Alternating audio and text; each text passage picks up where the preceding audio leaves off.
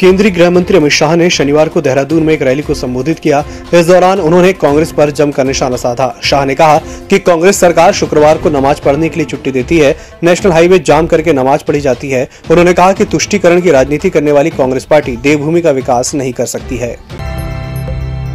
कांग्रेस नेता राहुल गांधी ने शनिवार को गोवा में एक तरह से अपने चुनाव अभियान का आगाज़ कर दिया। पूर्व कांग्रेस अध्यक्ष राहुल बेम्बुलिम से मोटरसाइकिल पर सवार होकर पणजी के आज़ाद मैदान पहुँचे, जहाँ उन्होंने स्वतंत्रता सेनानियों के स्मारक पर फूल चढ़ाए। टीम इंडिया को टी ट्वेंटी वर्ल्ड कप के पहले मैच में पाकिस्तान के हाथों 10 विकेट से करारी शिकस्त झेलनी पड़ी है। इसके बाद सोशल मीडिया पर भारतीय तेज गेंदबाज मोहम्मद शमी को निशाना बनाया गया। कुछ यूज़र्स ने शमी को गद्दार तक कह डाला। अब टीम इंडिया के कप्तान विराट कोहली ऐसे ट्रोलर्स पर जमकर बरसे हैं। उन्होंने कहा कि जिन लोगों ने ऐसा किया है, वे बिना रीढ़ के होते हैं। उनके पास किसी से आमने सामने बात करने की हिम्मत नहीं होती है। प्रधानमंत्री नरेंद्र मोदी के यूरोप दौरे का आज दूसरा दिन है। उन्होंने वेटिकन सिटी पहुंचकर कैथोलिक क्रिश्चियंस के सबसे बड़े धर्मगुरु पोप फ्रांसिस और secretary of state cardinal Pietro Parolin से मुलाकात की। पोप फ्रांसिसी से मोदी की ये पहली मुलाकात थी।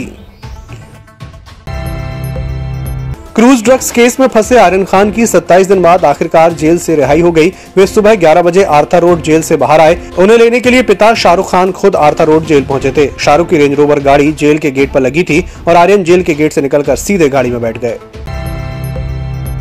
तीन नए कृषि कानूनों के विरोध में पिछले 11 महीने से बंद हरियाणा का टिकरी बॉर्डर टू व्हीलर पैदल और एंबुलेंस के लिए आज से खुल गया है।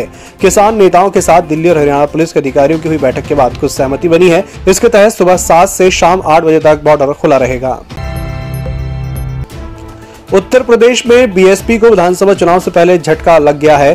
बीएसपी के छह विधायक शुक्रवार को समाजवादी पार्टी में शामिल हो गए। बसपा विधायक हाजी मुस्तफ़ा सिद्दीकी, हाकिम लाल बिंद, सुषमा पटेल, असलम चौधरी, हरगोविंद भार्गव और असलम रायनी सपा में शामिल हुए। ये सभी विधायक पार्टी से निलंबित थे।